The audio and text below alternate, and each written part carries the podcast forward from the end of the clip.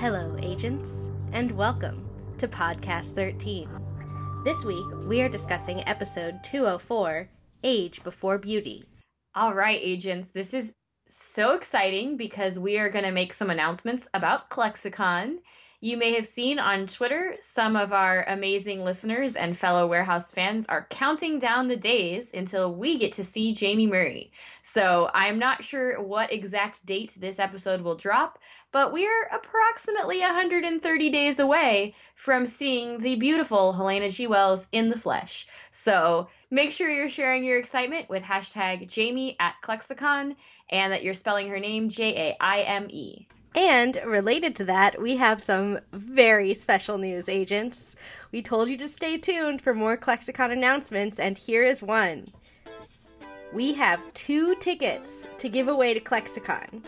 Now, right off the bat, I want to say this does not include travel and this does not include the hotel, so you have to get yourself there and a place to be. But we can give you tickets to the event. And so here are the rules. We will be posting them online too. So the contest is open from December 24th, 2019 to February 1st, 2020, and all entries must be submitted via email to warehouse13pod at gmail.com. And we will randomly pick a winner from all legitimate entries. So, what do you have to do to enter? Simple. Just email us at warehouse13pod at gmail.com and tell us your name, your email address, and your favorite fact that you've learned from listening to one of our episodes. Yes, and as a podcast that wants to just elevate the voices of all our women and other guest scholars who come on our show, we think um, all of us have learned so much from making this podcast and interviewing experts. Um, so, something that you've learned from the work that we do will make us so excited to hear from you. So, from there, I would just like to say that in lieu of a writer's spotlight this episode, we will be providing information about the Me Too movement, including a link to the Me Too movement website, which provides information and resources for people who are struggling with or want to support those who are struggling with sexual harassment. And you can find that resource in the episode description for this episode and in the show notes for this episode when they go up. Thanks so much, Jill. We also have an important content warning for this episode. If you've seen it before, you are familiar that this episode is going to address body image issues and eating disorders, and we know that can be really hard for people. So, of course, Jillian and I are going to support the skin you're in, but if that is triggering for you, please be advised to that it's going to come up multiple times in the episode. It is baked into the episode. We will try to be respectful of it for you. But if it's too much, that's okay. Um, so yeah, I think that gets us ready for the episode, Jill. Awesome. So now it is time for this week's summary. Pete and Myka head to New York Fashion Week to find an artifact that steals youth. Claudia tries to date, and Myka confronts some insecurities. Oh, Claudia tries to date. I won't, I won't say she dates, but I'll say she tries to. so this is uh this is a great kind of A and B plot episode and previously on when it it shows up to remind us it highlights that we have met todd the hardware store boy and claudia beat him up and uh, things uh, just kind of went from there so they're reminding us that we have met this todd before and he's going to tie in now so we begin the episode proper in milan and uh, there is a fashion show happening I kind of noted that it's like a steampunk gothy fashion show. Um, there's a lot of like fascinators on people's heads and like sort of goth makeup and flowy long gowns.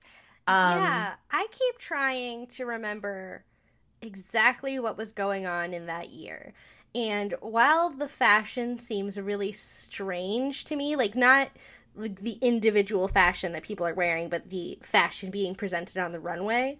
It mm-hmm. does sort of make sense with my memory at that time of old Hollywood being sort of big.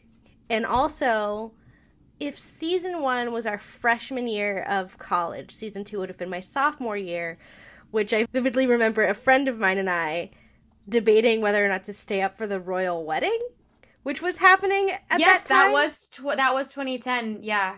Yeah, and so I I remember that was the time when America became aware of fascinators.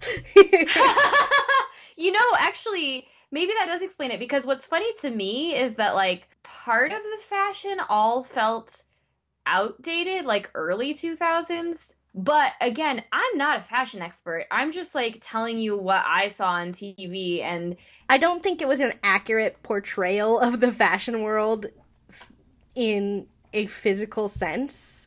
I none of the fashion screamed high fashion to me. It screamed commercial fashion. Yeah, it was commercial fashion and it was lots of elements of it were either old Hollywood or classic Hollywood. So you have a lot of elements to me that seemed very 30s and 40s and then some random like 70s elements in there.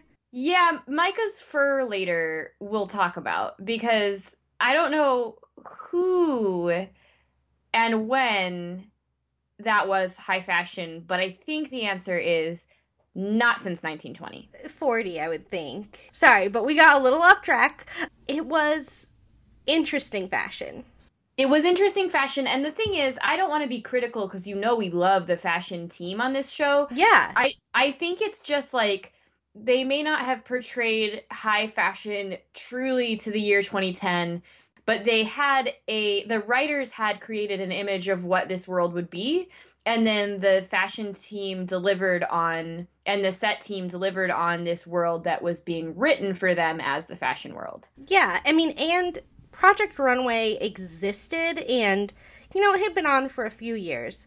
oh But- jillian i have notes about project runway Yes, good. this this was a time when a lot of people our age like young women were watching project runway so i think that was a part of this episode altogether Exactly, but I'm not sure how many people in general were watching Project Runway at the time. We have the luxury now of being exposed to a lot more of that world. Do you remember when Project Runway first happened? Everyone was like, oh, it's just clothes. And then they watched an episode and they're like, never mind. yeah i remember so project runway started airing when i was in high school so it would have been a few years before this and uh, my dad watched it because he was flabbergasted and blown away by because we have this idea of like clothes and modeling and like what it is. And then you see the designers actually design and like make physical garments of clothing and it blows your mind like the work and talent and skill that goes into making clothes.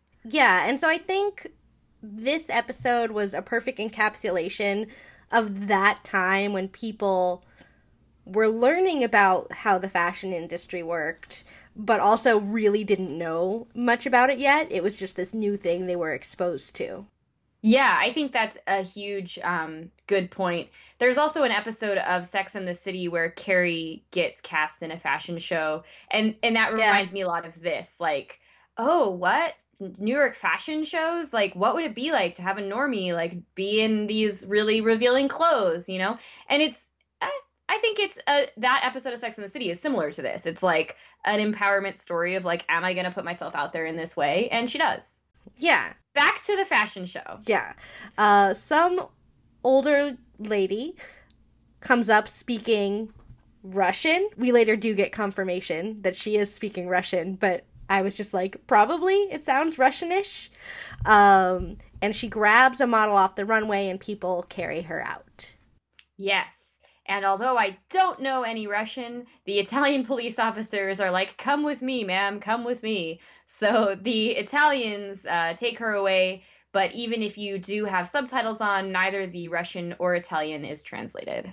Uh, and from there, we go to Cardiff, Wales, Woo! which gives me so many feelings. Um, first of all, Torchwood. Uh, a cursory look on the internet showed me that there are at least eight crossover fan fictions between Warehouse 13 and um, Torchwood, which is really a match made in heaven. So, Absolutely. and also to anyone in IB right now, you can do this. The HL and SLs are almost over. You got this. It's all going to be okay. Jillian says that because the IB, that's International Baccalaureate exams, are all graded in Cardiff, Wales, correct? The IB organization is based in Cardiff, Wales. Okay. They're graded So- all over. And uh, meanwhile, Wales, hello. Your country is beautiful, and I love it there. Yes. Lots of positive feelings toward Wales. Everything is good, including your language with its W's for vowels. I absolutely am obsessed with. Yes. And what's happening in Wales is Pete gets thrown to the ground while we join Myka mid sword fight. Straight up sword fighting outside of a castle. Myka is so cool. And I almost, it's almost like more of a fangirl fantasy that she's doing this because she's like in her jeans. It's not like, it's not like a time travel like fantasy. It's just like, oh, Myka can just actually do this in her day to day life. It's amazing. This whole first scene tells the story of an entire episode, and I love it Ugh. so much. Um, I want this episode. I want this episode so bad. I know this is some amazing off-screen storytelling, and Myka's really holding her own, but she does end up holding this weird-looking rock thing, and gets shoved to the ground. And Pete comes in for the final assist, yelling, "Eat shield, stabby!" And whoever is wielding the sword, and he just slams a shield down onto someone. Yes. And so as a team, um, you know, they use this sort of dual artifact thing. We understand what's happening. The sword goes through her as if it is non-corporeal and she is not injured. And Pete is super impressed with her, recognizing that not everyone knows how to wield a sword, which I think is cool. Most shows could just play it off like, yeah, you know, just sword fighting because this is what we're doing this week. Or they would just be like, "Oh well, she's uh, uh, trained, you know, in self-defense and fighting, so she is good at this." But there's a good explanation. Yeah, and she says, you know, some girls play with Barbies, others take fencing lessons, which is cute, but it's 2019 and you can do both. Just saying for our modern audience. Absolutely. You don't have to choose. And they call Artie to say that they have retrieved the sword, which we learn is the real Excalibur. Oh boy, okay. So he actually, Pete says, Behold, Excalibur. And Artie goes into an explanation about, well, this is how King Arthur pulled the sword from the stone. Here's the thing, though. I know what you're all thinking, nerds. You're thinking to yourself, Excalibur was given to King Arthur by the Lady of the Lake and is not, in fact, the sword in the stone. And that is true in um, the post Vulgate cycle, but not true in some of the other stories. So the fact is, we get like this great uh this great rendition of like King Arthur and Excalibur and the Sword and the Stone that points to like the very inconsistency of like the King Arthur myths because Artie is like talking about the real King Arthur and the real Sword and the Stone but Pete immediately wants to ask like what about Merlin? What about the knights? And um Artie's like no those are bedtime stories except the Holy Grail which he abruptly subject changes. So I had to fight really hard as a person who loves Arthurian legend not to like go into 10,000 explanations of what might be happening here.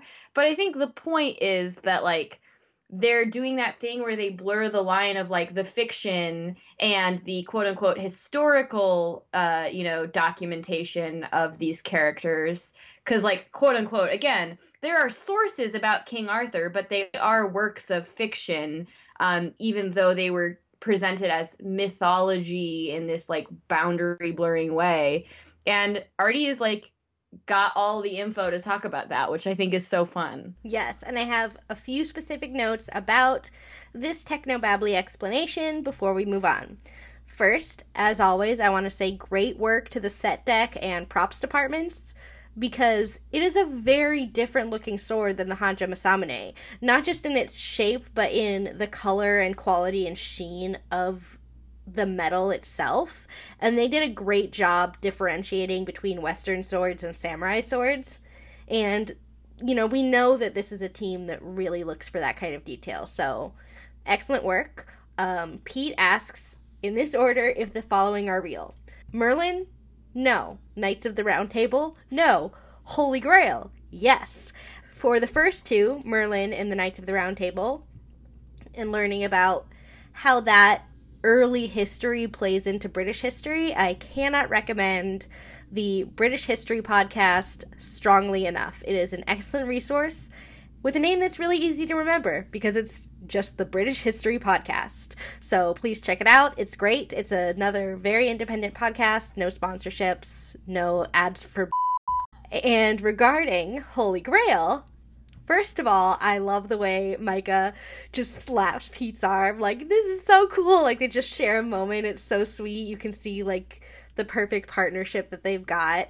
But also, if you are a fan of Buffy, it reminds me of leprechauns in Buffy, where it's like there are these hard lines in the sand within these fantastical worlds that, oh, yes, anything and everything is possible except for that one thing. Don't be ridiculous. I love it. I love it so much. Um, Yes, thank you, Jill. That's wonderful. And I love the British History podcast, the BHP. I think his name is Jamie. It um, is. We love you, Jamie. Yes. And from there, Artie sends Pete and Myka to Italy for an unexpected detour.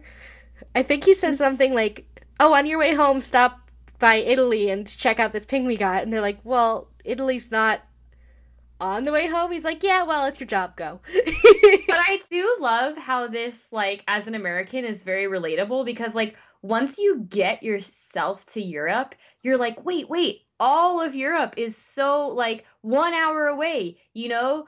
Like, my dad lives one state away and it takes five hours to get there. Mm-hmm. So, like, when you're in Europe and you're like, wait, five hours, the same distance from my dad's house, I could go to any other country that I want. Like, it's kind of funny. Uh, not on the way, but they go and they have a sort of ping or lead that something is up there. Yes, and they go to a morgue where they meet with a detective, uh, and they stand over the body of the old woman who grabbed the young model off the runway. She has passed, and she has no ID, but they can identify that she died of old age and that she has boob implants. and Pete's dialogue in the following scenes is remarkable, and I really like whichever writer is responsible for fine tuning his dialogue because it's very true to Pete. Um, he says, "I've never seen, I've never seen him like that," referring to like the breast implants outside of the body as like a jiggly silicone. Yeah, yeah. and the Italian detective starts saying, "Oh, by the way, the woman was saying this before she died," and he speaks the words that the woman was saying, which Myka immediately says, "Oh, it's Russian," and can translate because, to no one's surprise, of course, she also speaks Russian. Um, and I I like too. She does a second follow up of the "Some Girls Played with Barbies" thing. Um, not only is she athletic and sword fighty, but she's also very intelligent. Again, um, we'll talk about this later, but there's an issue in older quote unquote feminist texts where women define themselves in opposition to other women. They're like, I'm not like most girls.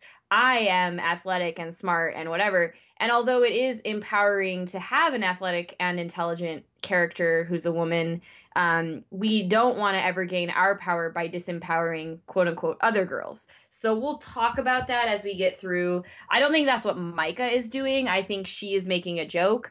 Um, but yeah, the the complexity of gender in this episode. Yes, absolutely, and I'm glad that you pointed that out. But I also do like that her speaking Russian doesn't come from out of nowhere. There is a reference in a very early on episode where we do learn that she taught herself a lot of languages by reading books in her dad's bookstore. Yeah, and we had the episode last uh, week about her having a photographic memory. And can confirm, as a person with photographic memory, learning languages is very easy for people with a great ability for rote memorization. Like, I am absolutely not surprised that she was like, "Oh, Russian. I'll like read some books and like, you know, listen to some tapes and then I'll know Russian." Like that's kind of that's kind of realistic for her character. Yes, and then the joke kind of fades when she translates in her head what the woman was saying in Russian. Before the woman died, Myka realizes she was saying, "They stole me." Yes. And so this kind of resonates with us as the scene continues moving quickly. Pete is like, oh, I know how to identify this woman. Surgical implants, and this is absolutely true, have numbers that can be traced back to the doctor and the you know hospital and all this stuff. So what I think is so smart about I don't know if it's called blocking, Jillian. That sounds right to me. Um, Pete is doing this research while eating a snack. Yeah. And it's just like it's so Pete. It's like he is brilliant and like it's funny to us that he knows facts about breast implants, but like also this is true of any, you know, you get anything like a rod put in your leg, there's going to be a surgical, you know, stuff on it. So it's like Yeah. It's a thing a detective would genuinely know. Yeah, it's just funny because Pete's the one who brought it up, and it's probably not because he knows a lot about breast implants, but it, it's just funny that he made the connection. So, of course, Myka's going to tease him about it. Yeah, and he just he's like, "Yep, I'm I'm Pete. I'm your big goofy brother and I'm going to do something really smart while chomping on this biscuit at the computer. I don't know what he's eating." Um, it's like a sandwich, and I actually made a note about that too because as someone, and we've talked about this on the show before, as someone who is familiar with set food and how gross it is to eat. I actually, though, really do like that Pete eats on camera because the flip side of knowing about how gross set food is is that whenever I watch a show, and almost every show has some sort of family dinner scene or an equivalent, no one eats. So I really do like the small, tangible things that this show does to make it feel more real and lived in than a lot of shows. And can I just say, now that you're pointing this out, there's a lot of eating that either happens or is referred to, like the biscotti, the chili, like throughout this episode. Um, we see eating, like you said, all the time with Pete, uh, Pete's character and even the Twizzlers placement. But what I do love is that all of these characters are what we would deem as conventionally attractive people, and they all eat uh, openly and, you know, like all the time. And I think that when we get to these sort of triggery food, uh, you know, relationships later, that it is nice to have a contrast of like, I mean, it's possible that some gender conventions may give you a different relationship to food than someone else. But what I just like, generally speaking, is that the characters in Warehouse 13 love and enjoy food. And I think humans should never be ashamed of loving and enjoying food. I like the way that that is a part of this world. Yes. I want to talk a little bit more about Myka joking about how Pete knows things about breast implants because of his response. Oh, yes. Which is some boys play with Barbies, which is true. And I love that Pete has no compunction at all about just owning that and saying that as a thing. He's not like, well, I can't even reference playing with Barbies because of my masculinity. He's just so secure in it, and I love that. The joke is that Pete plays with boobies. Well, yeah, but I just I do like that he phrased it. Some boys play with Barbies. You know. I, I definitely. My brother played Barbies with me and my sister all the time. Also, all of our Barbies were gay um, because we didn't have a boy Barbie, so we would just make them marry each other. Um, I love it. Fun fact, anyway. That's amazing. And they realize that the breast implants belong to a model named Anya Verdikov. And this is why I brought up what he said about the Barbies and the way he phrased it. Because how most people in most shows would say, ah, the boobs belong to this person, he says these implants were placed in the body of. I didn't catch that, Jillian. Oh, Pete. I love him so much. He he recognizes her, and so does the detective, as a model. But Pete very specifically says a 19 year old model. There's no sexualization of this person who is now a dead teenager, the same age as Claudia. And from there, we go to the opening credits. Woohoo! I'm so excited, and I'm so excited that whatever was happening in the network for the first three episodes, they fixed, and that the opening credits come at a normal time now. Yeah, it's a good normal time. And from there, we go to Act Two. And we meet up at the warehouse office where Pete and Myka return. Claudia runs to greet them and says, Welcome back. What you bring me? which I love. I love it. Pete did indeed bring her something, uh, biscotti, which is a great gift. And when he gives it to her, there's only a tiny scrap left and he says, "Oh, it was a long flight," which is hilarious. I don't think that they actually brought her anything. I think that he got himself some biscotti to eat on the plane, and there was like a little bit left, and he was and he the joke was right there, and he was like, "Yeah, here." I pictured it as like Pete being like, "Man, that biscotti is good. I'll get I'll get some to bring back home," and then like he can't help himself. But I think both readings are amazing, and I just love Pete and I love Claudia. Um, Artie appears and tells Claudia to do the honors in explaining what they found out. And he does it while eating snacks, which I want to point out the snacks this week are fruit. Oh, I did see the tray. I thought it was a very beautiful, colorful tray, but did not not note. Uh, I suppose that is our off-camera Lena helping Artie be a little healthier. It is, and also I would like to note that he goes around offering it to people and Myka eats some. Yes. Good I love job. It. I love it I love so it. much. Um, and it's funny that Artie tells Claudia to do the honors in the explaining because he keeps interrupting her as she tries to explain stuff. Uh, and they explain that all over different cities in the world, um, models have been either disappearing or showing up with uh, rapid aging. And coincidentally, New York Fashion Week is occurring. So Artie gets Pete and Myka two tickets to the show with the expectation that this trend is going to continue and they can investigate whatever artifact is causing this. Yes. Pete makes it known that he is excited to visit the original Ray's Pizza, which I believe is a real pizza place. Um, and Artie says the original original Ray's pizza is in the warehouse and was made with mob cheese because you can't make a decent pie without mob cheese. Oh my gosh, I didn't even catch the whole sentence. It was just like but mob cheese, and I was like mob cheese.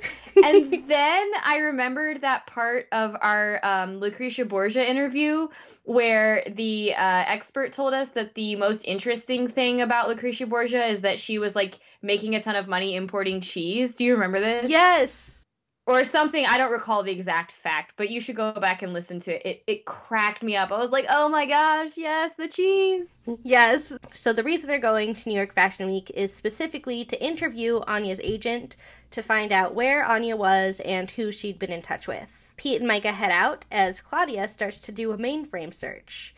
Claudia gets annoyed with her constantly buzzing phone. When Artie inquires what's happening, she says it's Todd, who keeps texting her, and Artie makes a face. And she goes, Texting, it's what kids do these days instead of dinosaur races. And her delivery of that line is so good. I just love this exchange between Claudia and Artie. It is so funny and perfectly played. And like, just that face she gives him, like, you know, instead of the dinosaur races.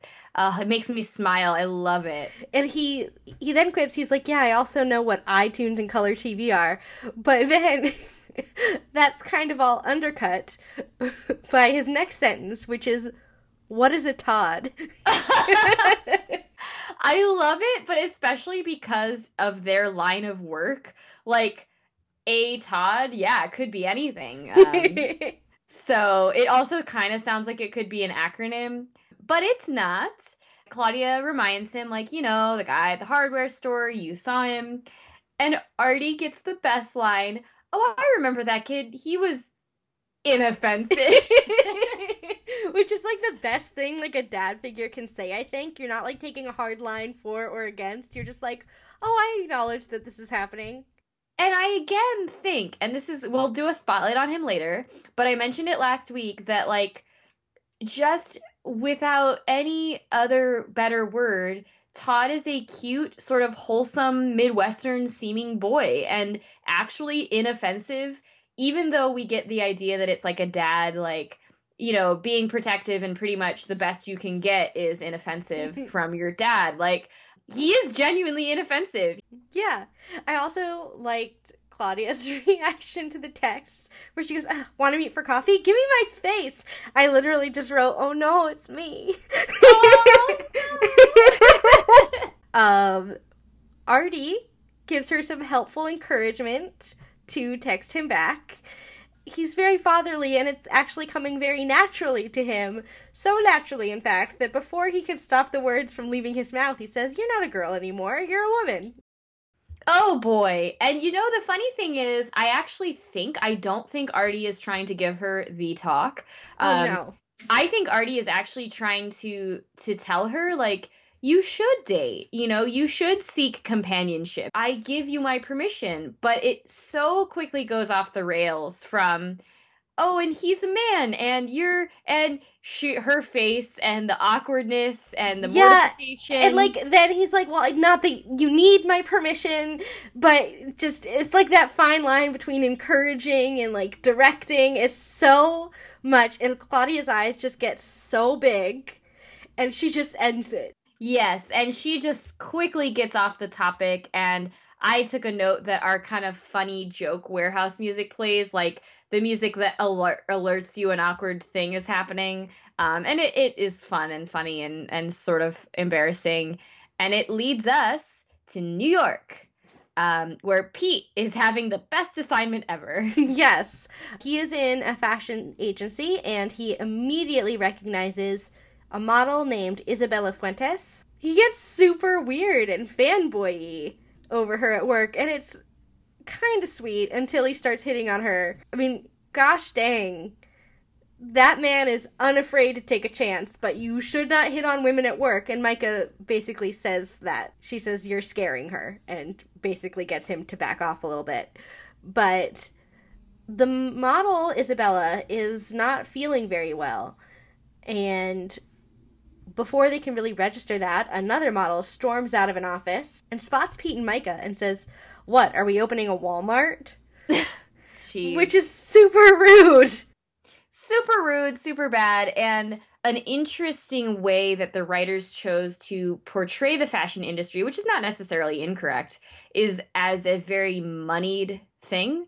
Um, like the people there are all very rich and like well dressed, and so the suggestion is that Pete and Myka are wearing lower quality clothes than everybody else, and that's why uh, the very classist sort of elitist Walmart joke comes in. But my other note is to acknowledge that Pete also makes a Yoda joke about do or do not, there is no try, because they're committed to this assignment in the modeling thing, and uh, modeling shenanigans are afoot. Immediately, there's the Walmart joke, and immediately there's like, tell them not to give her a basket with food in it. Um, blah blah blah. Which like it's so complicated because there is a lot of body dysmorphia and a lot of eating disordered issues within the modeling agency because of how focused it is on appearance but that doesn't give you a license to make a joke out of it. The woman who says this thing about the food basket is actually the like agent sutton harris. Is that her? Yes and later they are in the agent's office and they learn that before Anya went missing, Anya says she was coming down with the flu. Pete immediately remembered that Isabella also seemed sort of off and didn't feel well, and he gets up and runs after her before anyone else knows what's happening. He does catch up to her, and they have a very brief conversation, at the end of which she falls into his arms because he catches her um, and she transforms into an old woman before his eyes. Myka runs to him, sees what's up, and Pete tells her to get an ambulance. It's pretty scary and upsetting. Yeah, so it's interesting that we get an immediate response to this from both Pete and Sutton, the agent. Um, Sutton assures everybody, like, oh, it's just a poor old woman who took a fall. And it's interesting because Myka tells us that like the agents agree to keep a lid on this situation, but like it's also really thrown Pete off. Like he's shaken up and I I I think it's worth thinking about because um I don't think he's shaken up because it's a model. I think he's shaken up because the power to to take youth away, like it's not about youth so much as it is about like your actual lifespan because the the models are dying of old age and it's basically a death sentence and although they deal with artifacts that like can kill you like the Honjo Masamune can kill you but like it's not an immediate death sentence it's just a tool I also think it's the feeling of helplessness. Yeah, and what our artifact expert pointed out, I don't think is a literal uh, reading for this moment, but could be a metaphorical one. She said that we don't often see in media the possibility or opportunity for women to age gracefully or slowly or gradually to become a different role in society. They're just either young and attractive or they're crones who society doesn't want to see. So, let's introduce our artifact expert for the week. Dr. Christine Adams is a scholar of French history with research expertise in gender, sexuality, and the culture of fashion and beauty. She is a professor at St. Mary's College of Maryland and also writes op eds on topics that link historical insights with current events, especially with regard to the politics of reproduction, women, and sexuality. So here's her clip about the two extremes of aging for women in media.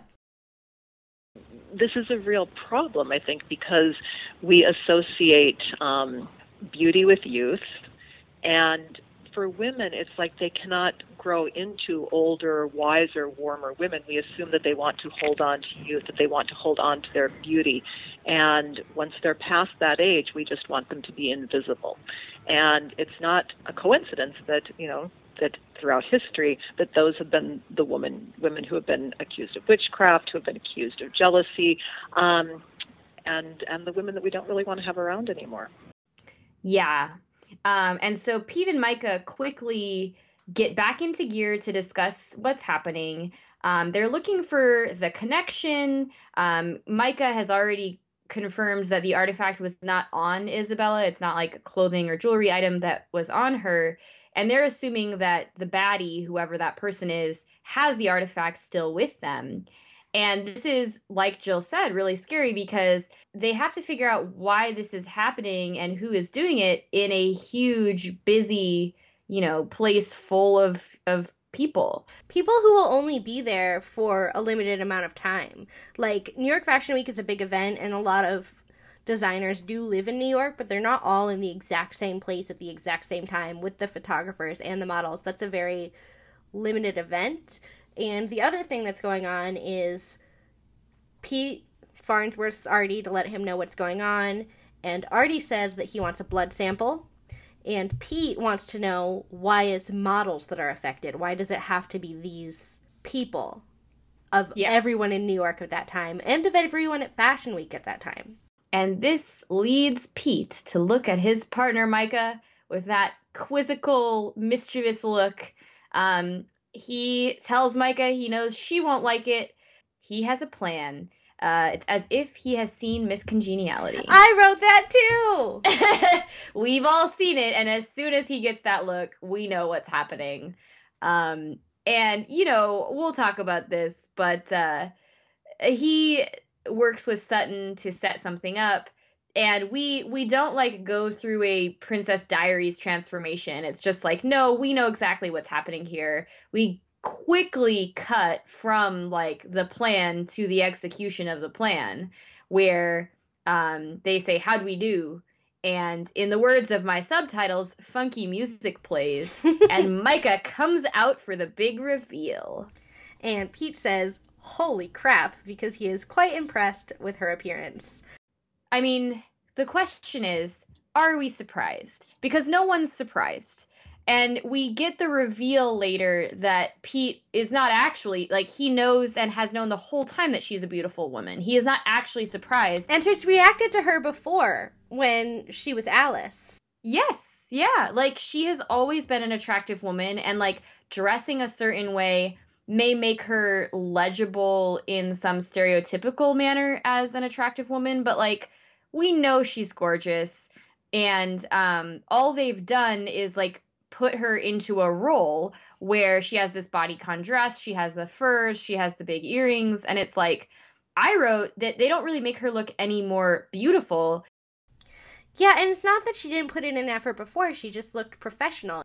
And that's exactly what I talked about with the expert is this line that we as women have to walk of I want to look nice, but my job and being respected at work dictates the way that I'm supposed to dress. Yes, this is something that, that women have to, uh, they want to appear attractive, but not a certain kind of attractive. Mean, you don't want to be too sexy because that will be that's you can't be taken seriously in that case. And so it was interesting, you know, once again on the show with with Myka, who who tries very hard to you know be taken seriously as a as an agent, and then and yet behind every you know every smart woman agent there's this this girl who felt inferior to her cheerleader sister. The assumption is that every woman wants to be that goddess that model. Uh, and and the thing is mean and this is always the case in these tv shows. I mean it's just so ludicrous because she's stunningly gorgeous. And the and the same thing with claudia who they make into this sort of you know train wreck. And it's like no they're both gorgeous. They would both be perfectly confident about their looks. It, it, it's a problem with shows in general, I guess, because they all have to look like that. So, anyway, I mean, I don't know if you remember when Hillary Clinton was running the the, you know, the the, the days of sort of um, newspaper attention to the fact that, that like she had a slight bit of cleavage, you know, one of the outfits she was wearing, and so it's female politicians. Um, they have to they all have to wear sort of the same uniform. They wear the, the, the gumball colored you know jackets and the the pencil skirts and the sort of sensible shoes but with a heel and and and they have the the blowouts in their hair and stuff so they need to look you know attractive and put together but certainly not sexy because like even like we've seen her wear dresses before but not this like she's hyper made up she's like very hours and hours of hair and makeup as opposed to 30 minutes of hair and makeup, which she probably honestly does um, every day looking at her. Uh, that's what I would guess. So we get a commercial break after Pete's response to her reveal. The outro card was a cute one. It was of Artie's gloved hands putting the the still frame of Myka smiling into an artifact bag. Good, good job, editors. And from there, we move on to Act Three, we start at a runway. I don't know actually what to call it. Like, is the whole space a runway? I mean, I'm not the person to ask.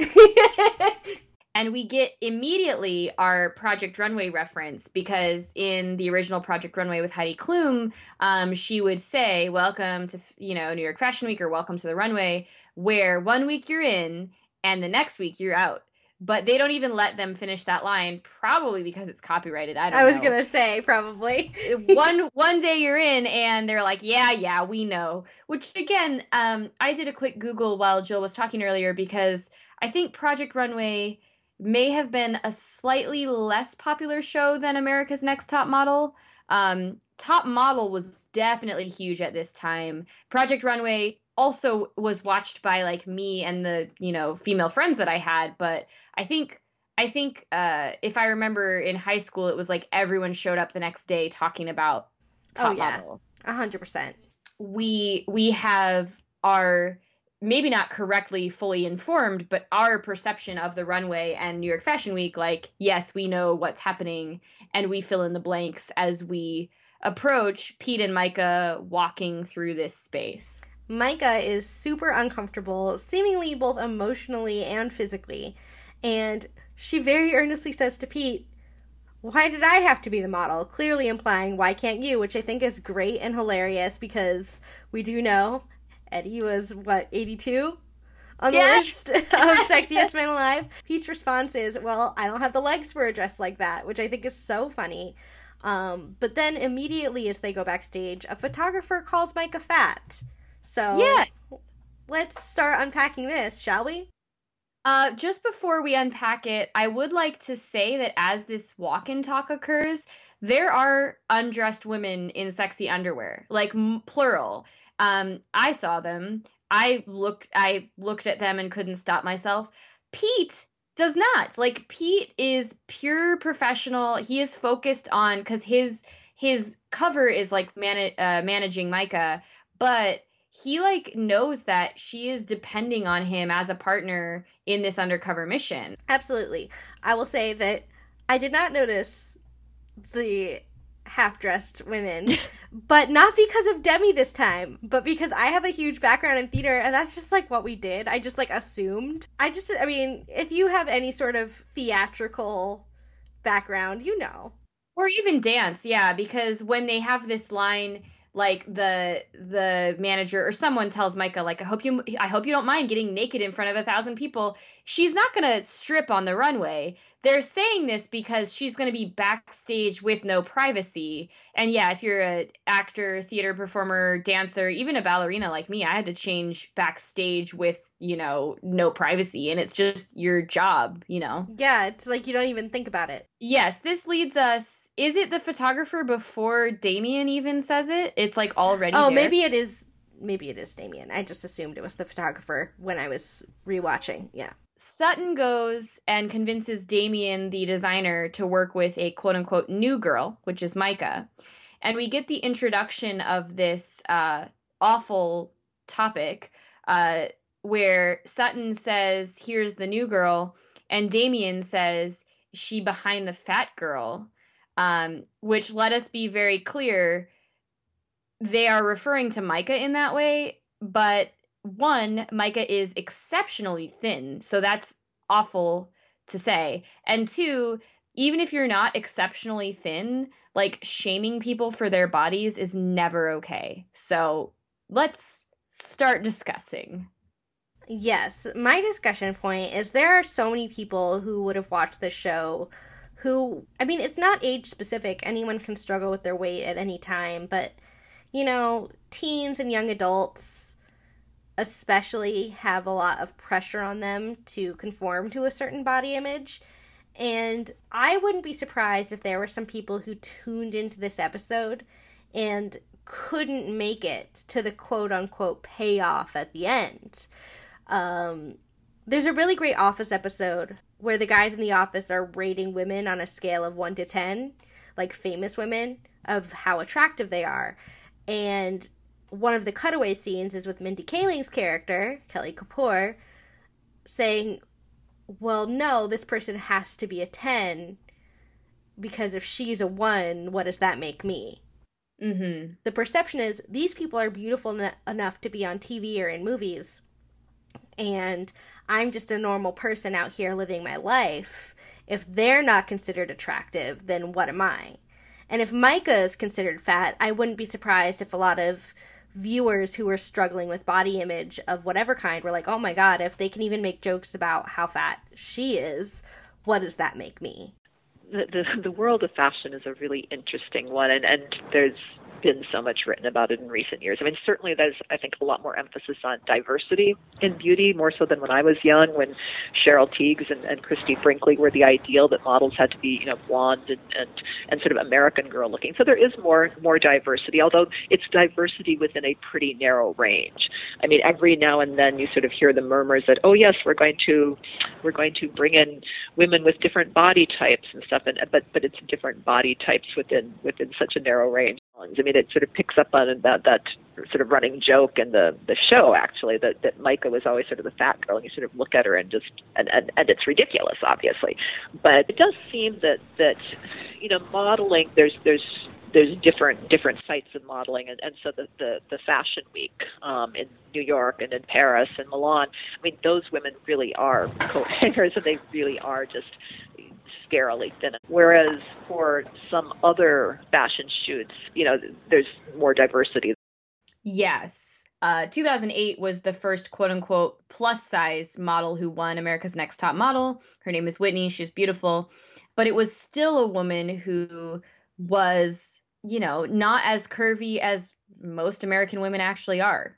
Yeah. It, it, it's such a complicated issue, and there was awareness of it at this time period that the modeling industry was damaging people and that the way we presented body image like was hurting people but I like I can't say how much better it actually is in practice. And the culture hasn't shifted enough either. Whenever a truly plus size model comes out and is on a billboard or is trying to celebrate their success, there's always someone who comments, well, we shouldn't be celebrating people who aren't healthy. And you can't tell how healthy someone is by looking at them or not. There are thin people who are extremely unhealthy, and there are, you know, medically overweight people who are very healthy, who are, could, like, run a marathon. You just Yeah. don't know. Well, and to Jillian's point, like people use health as an excuse to fat shame people, and they're just straight up wrong because like different bodies have different norms for them. Like what is normal and healthy for your body is not going to be the same as someone else's body. Um Don't concern. Yeah, no, you're right. I was just gonna say, don't concern troll people. Like, yes. I know that you might not even be realizing you're doing it, but if someone is struggling with their weight or if they've put on some weight and you're saying, you know, I'm just concerned about you because X, Y, and Z, like, mind your business. Don't be concerned about them. And if um, this will help you personally, I just suggest everyone go watch a Lizzo music video if you're thinking about this issue. Um, her line, I'm not a snack, I'm a whole d- meal. Like, that's a way to celebrate that bodies come in different shapes and sizes, and we shouldn't let awful old media conventions tell us what is good or bad. Yes. Anyway.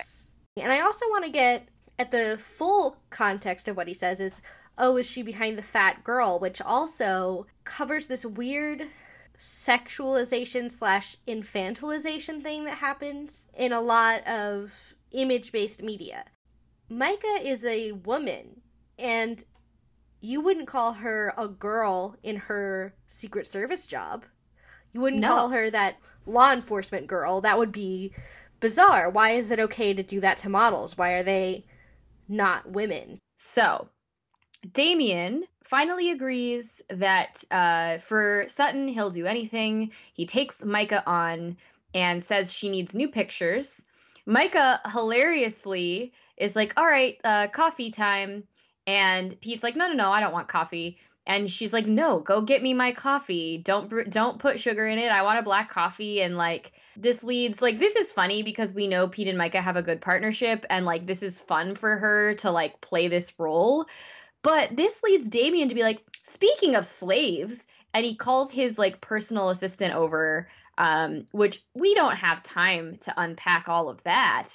But Jillian has things to say. I have things to say because okay, we def we just to echo, we do not have time to unpack all of it. Maybe don't casually use the word slave. It's got a really loaded history and stop. But germane to this conversation, there is a movement happening on Twitter right now where low level writers and assistants within the television and movie industry are rising up under some very unfair treatment that they have endured, and I have dealt with some of it myself. The hashtag is Pay Up Hollywood, and I encourage all of you to read the stories that some of these people are putting out. I don't have time to unpack all of them, they're not all my stories, but of all the things that have come a long way since this episode aired, the way that people treat assistants on the whole hasn't. I'm not saying that there aren't great bosses out there who do really well by their assistants and by their low level writers. Of course, there are. But the systemic issue that allows people to be abused and overworked for far less than a living wage has not been solved and might have even gotten worse. And so I just want to encourage people to if this is something that bothered you in the show, it's something that's happening in real life. So please do check the hashtag pay up Hollywood. So, a fancy, sexy man named Gunther comes up to make Myka beautiful. Is that what you have? I said Gunther the photographer took pictures of Myka, but yeah. yes. And then this song, Sexy Bitch by David Guetta, comes on. And gosh, I remember this song. It was literally like the song of that summer, so it was fun to hear it. I usually never notice music, as you know, and it's so weird and awkward, and it just makes me laugh so hard that this is the song that they use because the specific line is I'm trying to think of the words to describe this girl without being disrespectful. And then the song title is Sexy. So you failed. You failed, Akon and David Guetta. like they they did, but that's like the thing is that there's this fine line between like a woman claiming like, yeah, I'm a sexy and a man saying she's a sexy bitch. Like they were so close to the feminist reclamation, but they failed hard. They yeah, it was just it was really funny. And then Romana, the mean model, comes and sees Myka getting all made up and getting a lot of attention. She calls Myka fat again and is just generally very jealous. And then Damian watches Romana storm off and get jealous, and he says, Why doesn't some thoughtful psychopath kill her for me? Which I think is a really funny line. Personally. I think so too. It, I think it just raises alarm bells in like the specific situation they're in.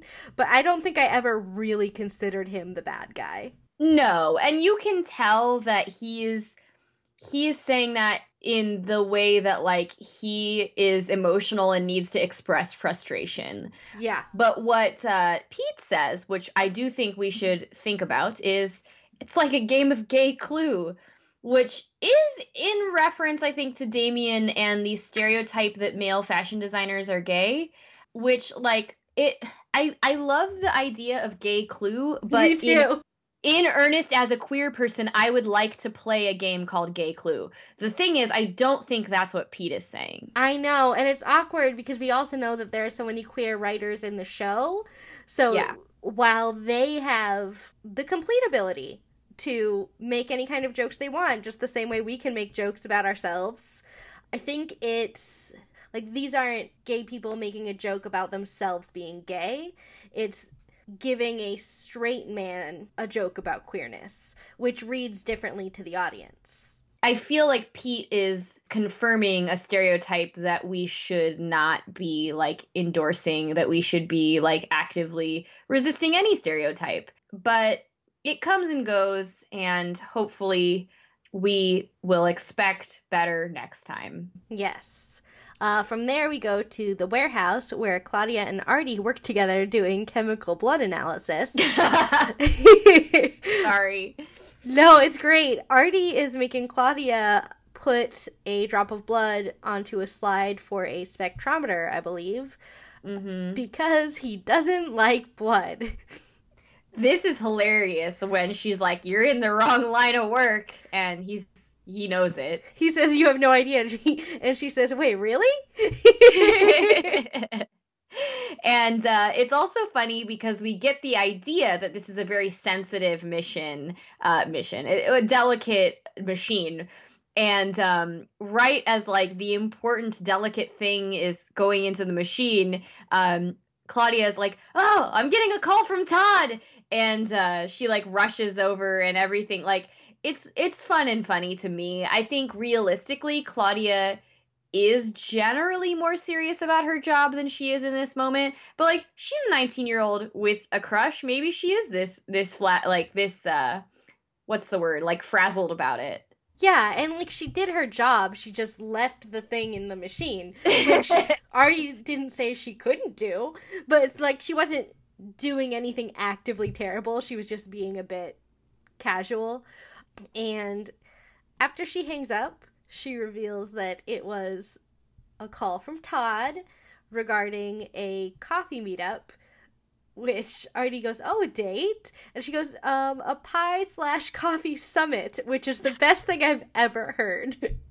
I love it because it also reminds me of a Buffy line that's like, it's not a date, it's a caffeinated beverage. Yes. But like, this takes it to a whole other realm of it's not a date, it's a summit. Like, maybe we'll solve crises between coffee and pie. like, it's clever and good. And I, I just, I love it. I love it very much. And Artie hits the right level of encouraging this time and tells Claudia to go and to be herself. And you know, she's like, okay, Artie, but you can tell she enjoyed that and took it to heart. So we go back to the modeling uh, situation. So Myka's looking at pictures. A guy comes up behind her and she whacks him and does her Secret Service thing, and he goes flying back away from her. And again, we get this comment where he's like, most of the girls here get winded pushing an elevator button. And what I do think is important is again to comment on the kind of normalization of extreme unhealthy skinny bodies in the industry and how uh, like we said thin does not mean healthy. And in fact for many thin people they are unhealthy. But also many thin people are healthy. And you know think of someone like i don't know katrina belfa whatever her name is. Caitriona Balfe. Balfe, she's so skinny, but I think that's just her bone structure. She's just that skinny. Like you can't judge, oh, they're unhealthy or healthy, and yet here they are making this casual remark, and Myka doesn't like endorse his remark, but she does say like, well, I eat, and we know not only does she eat, but she, you know. Uh, is athletic and is going to do any training that Secret Service agents do to like fight bad guys Yeah. they move on to talk about her photos and he says she's a natural which myka clearly like feels really complimented by because she was unconfident going into the situation and then like her photos turn out great And also, it's just, sorry, she's a beautiful woman. And that doesn't necessarily mean she's comfortable being the center of attention. Her entire job and lifestyle revolves very specifically around her not being the center of attention. And this is very difficult for a kind of person who likes to be in the background. and i think we forgot to mention because we were too busy talking about the song but like she did that photo shoot and what i actually noticed about the photo shoot is like they do a good job in this montage of she goes in unsure. And then she like kind of has fun with it and she poses. And of course the photos turn out great. And like people respond to her. And that's hard when your whole job as an undercover agent is to not stick out. And now she's sticking out. Yeah. And after the photographer tells her she has a gift and then leaves, Myka turns to find Pete holding another cup of coffee. And she's like, Oh, I have a gift, sort of lightly bragging, which is really cute. And Pete says, How many of these, referring to the coffees, can you actually drink? And she says, Oh, I'm not drinking them. I just like making you get them. and again she's immersing herself in the role and a uh, little method acting here I think it's payback. I think it's payback. She so doesn't want to be doing this. Like she's having fun with parts of it, but it's just not her. And so if he's gonna make her do this, then she's gonna make him get her coffee. I just think it's so funny. I like that reading. I hadn't put it that way, but yes, it was Pete's idea, and she's getting payback for him making her go undercover. so there's a great reference here yes. where Pete has done some investigating and he's like, Yeah, no one has the picture of Dorian Gray hanging up. And just like, as a Victorianist, huge spit take. Like, this is Oscar Wilde's Victorian novel about like a portrait of, you know, an aging man that the guy gets obsessed with. It's this whole thing. Like, um, Myka says the real one's in the warehouse anyway. But Pete's response is the best part.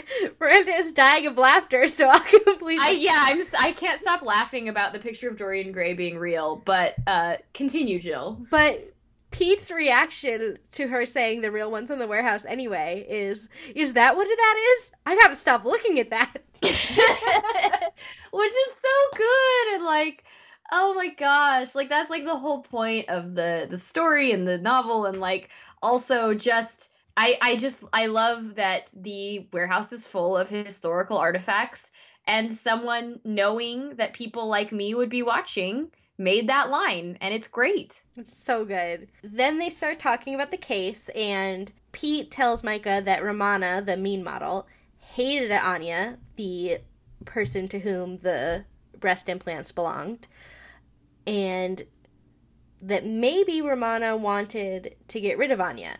So he asks Myka to distract Romana while Pete checks Romana's dressing room. And this brings us to the Univille Diner, where Claudia and Todd, aka Claude, Tadia, Uh, Tadia, yes. they're on a date, and it's cute and sweet. He asks her her favorite movie. Before we diverge into their very awkward date, I am going to do an actor spotlight. Oh goodness, I'm so ready for this. Get excited, you guys. Um, so Todd is played by Nolan Gerard Funk, and that's a great last name. He is a Canadian actor who actually started out as a gymnast and diver, so a little athletic. That'll come in later. Um, like Allison Scagliotti, he got his biggest uh, career boost when he started with Nickelodeon. Um, he was in a movie called Spectacular with Victoria Justice. Hmm. Um, so he had been in other things before that and really jumped into a very vibrant career soon after. His well known credits include the TV series RenegadePress.com and a series called Aliens in America in 2006 and 2007. Fun fact he played a small role in the pilot of Lie to Me in 2009 and was also in one episode of The L Word in 2004. More recently, you may know him as Hunter Clarington in Glee, which he was in from 2012 to 2013. And he was also Colin Jennings in Awkward from 2013 to 2015. Recently, er, still, wow. More recently, still, recently, er. Recently or still. oh, wow. Um, he played Seth Landon in Major Crimes 2017 and Angel Eyes in Counterpart from 2018. And you may have seen him in The Marvelous Mrs. Maisel as Josh in 2018. Lastly, if you are attracted to men in any way, or even mildly interested in looking at them, may I suggest Googling his time in 2013 and 2014 as a celebrity model for Versace. Uh, he was uh, side by side with Lady Gaga as the male model and female model for Versace at that time. And who boy, I told Jillian to Google that picture, and he has really grown up from little baby Todd into a very abtastic man. It was such a shame that we weren't recording at the time she told me to look that Oh. up because my reaction was um loud. Okay. Claudia and Todd are having a very awkward time. He asks what her favorite movie is, and she just goes, I hate that. And like, I make jokes about like how awkward I am. Not not even me, guys. Not even me. Not even I would be this awkward on a date. Um, She's too honest. Already said to be herself, and she is too sarcastic in this moment. Uh, but it's not sarcastic, it's genuine. She really doesn't like the question. And I love her little ramble where she's like, I mean, I, am I just going to tell you the first answer I think of? Or there's 8,000 movies, I just have to pick one? Godfather. And it's like, just it's so great because she realizes what she's doing as she's doing it, but not in time not in to time. not have done it. Yes. Um, and then he also asks her where she went to high school, and like for a regular date, that's a perfectly fine question. There is a cricket chirping in the background. I'm Okay. sorry. no, it's don't- okay. I just wondered if I was like having feedback on my end. No, you're no, fine. Uh, there's nothing I can do about it. No, it's fine. I was just checking my equipment. Um, but she uh she immediately with her difficult past is like, what, why, what, why these questions? And like, you know, he doesn't and can't possibly understand why that's a difficult question. And then a waitress arrives and Claudia orders chili with extra onions. And To be fair, I would totally do that. I know. I I mean, see that's the thing. I wrote like it's a poor choice, but I get it. Because She's not thinking about it. She's just thinking about what food she wants and like onions are delicious, you know? yeah, I agree. Simple. We talk about the ace spectrum and demisexuality a lot. This is a specific example to point to of like the way dating culture makes a lot of people immediately think of the physical outcomes of dating, which not everyone gets to that point at the same time. Whether it's sexual or whether it's more benign, like hand holding or kissing, everyone has their own timelines on which they do things, but there is a general expectation that most things need to happen either right away or within the first three dates, and that's not true or fair to put out there. This is what happens when you focus more on what the cultural expectation is of you rather than what you specifically want out of your date. I feel like I don't know how to read Claudia, whether she's on the queer spectrum or not. But I do know that she was going into this date thinking, I want to have a good time and see how I feel about this person. And maybe Todd was thinking that too, and maybe he wasn't. Maybe he was just making a joke. But he brought in the cultural expectation, and it instantly made things awkward. Um, but Claudia realizes how bad uh, this is going and how kind of mortified she is. And right as the waitress comes with some food, she rushes up to leave. And this means that the food spills mostly on Todd, kind of all over the place. And on his lap. She runs out mortified, and I feel so bad. I feel so bad for her. And it's so hard because she is a genius. She and she's not emotionally unintelligent either. Like yeah. she it's not one of those situations where it's like, oh my gosh, I'm so great in my professional life and I'm such an awkward person. She actually isn't really an awkward person. She just has a deficit in her knowledge of that particular kind of social interaction.